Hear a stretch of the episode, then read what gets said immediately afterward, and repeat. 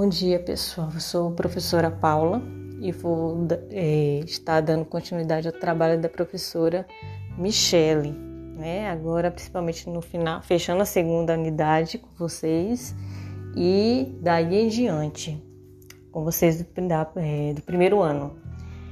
Nessa trilha 8, nós vamos falar de Marx, né? Marx, o trabalho contemporâneo e a divisão de classes. Então, é, Marx ele estabelecia a divisão social através da burguesia e proletariado, sendo proletariado aqueles que trabalham nas fábricas, isso é no século XIX, né? Tendo seu trabalho explorado pela burguesia, que seria a detetora dos modos de produção. Marx falava que transformar o mundo e modificar as condições de vida do ser humano seria a tarefa principal né, da filosofia. É, e tendo em vista isso, a situação da classe operária do século XIX. E seria necessário construir uma sociedade sem explorados exploradores. Eram os propósitos gerais das ações e reflexões de Marx. Assim, ele dedicou a vida a organizar a luta dos trabalhadores e a refletir teoricamente sobre a política, a economia e a filosofia da época em que viveu, na qual o capitalismo se estabeleceu plenamente. Marx teve um parceiro indissociável de ação e de elaboração teórica chamada Friedrich Engels, e os dois formularam o materialismo histórico. O que é o materialismo histórico? É a teoria segundo a qual a sociedade e os acontecimentos históricos devem ser explicados com base nas condições materiais de produção e distribuição das riquezas produzidas pela sociedade. Quais são os principais aspectos dessa teoria. É, a realidade humana não seria uma manifestação do espírito, da razão absoluta. Ou seja, a realidade humana não seria fruto da consciência, daquilo que o homem pensa. Tudo que fosse criado ou aparecesse para a consciência humana teria origem na realidade material. Ou seja, são as coisas materiais que geram a nossa consciência, que formam aquilo que pensamos e não o contrário. Portanto, seria preciso investigar o modo como os indivíduos viveriam concretamente, isto é, materialmente, e como as coisas seriam produzidas, partilhadas ou distribuídas. Ou seja, para Marx, essa exploração é, do proletariado pela burguesia que gera consciência é, são as relações econômicas, são as explorações do trabalho, é a forma como as classes se dividem em burguesia e proletariado que gera a nossa consciência e não a consciência que gera a realidade. Um dos aspectos centrais da dinâmica da história humana seria a luta entre as classes sociais. Em vez de ser uniforme e homogênea, a sociedade seria formada por classes sociais que ocupariam papéis diferentes no processo de produção. Desde a dissolução do comunismo primitivo, no qual a terra era considerada um bem comum, ou seja, pertencia a todos, né? A história humana teria seus interesses seus interesses inconciliáveis. Ou seja, é, jamais é, a classe humana teria suas satisfações materiais sendo totalmente, é, plenamente satisfeitas, né? Por exemplo, o interesse dos escravos, a liberdade seria incompatível com a exploração da escravidão, que interessava aos senhores, ou seja, sempre os, os interesses dos senhores estariam em primeiro plano. Assim, a luta entre dominantes e dominados, explorados e explorador, é, opressores e oprimidos, marcaria a dialética da realidade social. O materialismo histórico seria, sobretudo, dialético pois a realidade está em transformação permanente, evoluindo por meio de contradições.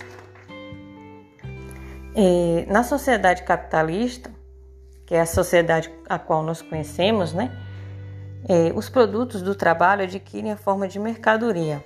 As mercadorias não têm apenas valor de uso, elas têm também valor de troca, pois podem ser trocadas por outras.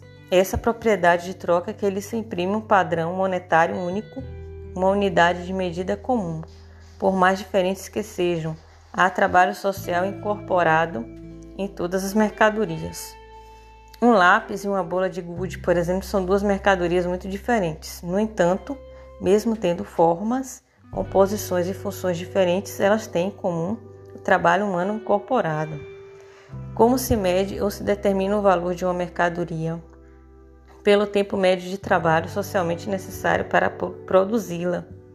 Então, quanto mais complexidade um objeto, uma mercadoria exige em sua produção, mais ela terá valor e mais também será a exploração do trabalho.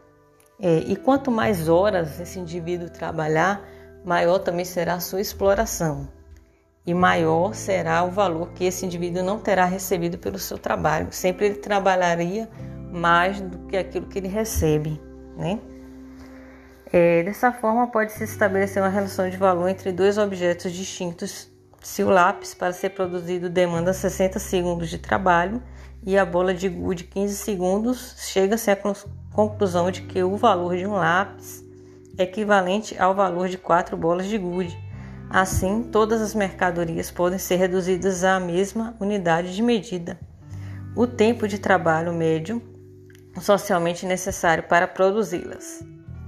É, Note-se que se trata de uma medida social, ou seja, o tempo de trabalho incorporado a uma mercadoria não está explícito nela e não pode ser percebido por qualquer órgão dos sentidos. Quer dizer, nós não conseguimos perceber é, qual o grau de trabalho, de, de exploração de tempo exigido para um operário produzir uma mercadoria.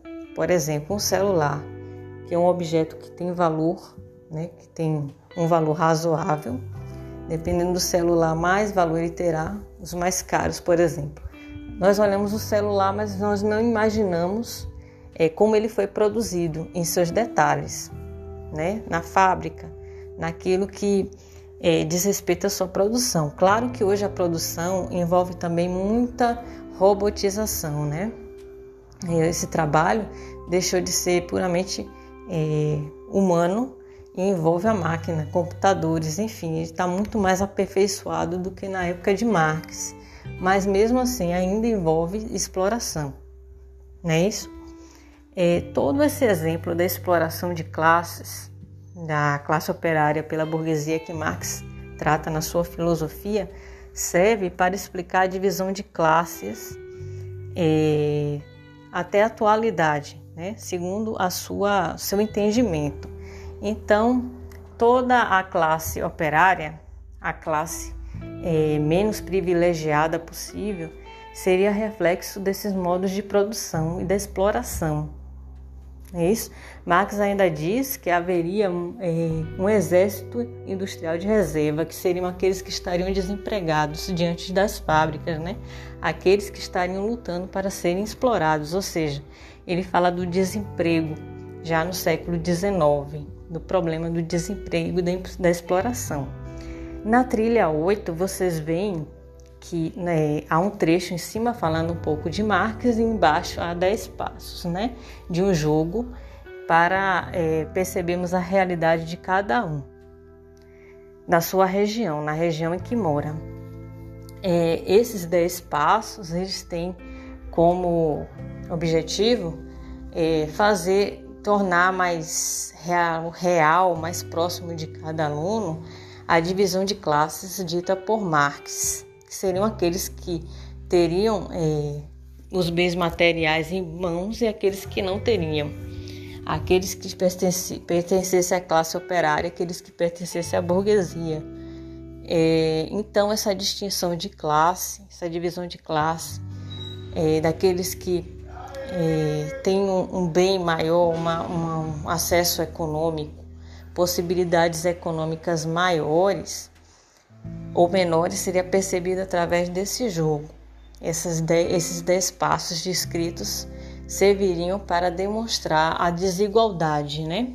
A desigualdade é, econômica entre os indivíduos. Basicamente, é isso que esses dez passos presentes na trilha 8 querem demonstrar nesse capítulo. Logo mais nós estaremos esclarecendo mais ainda sobre esse assunto. Qualquer dúvida vocês podem deixar comentários né, na, aqui mesmo na plataforma, onde vocês possam comentar e tirar as dúvidas de vocês, ok?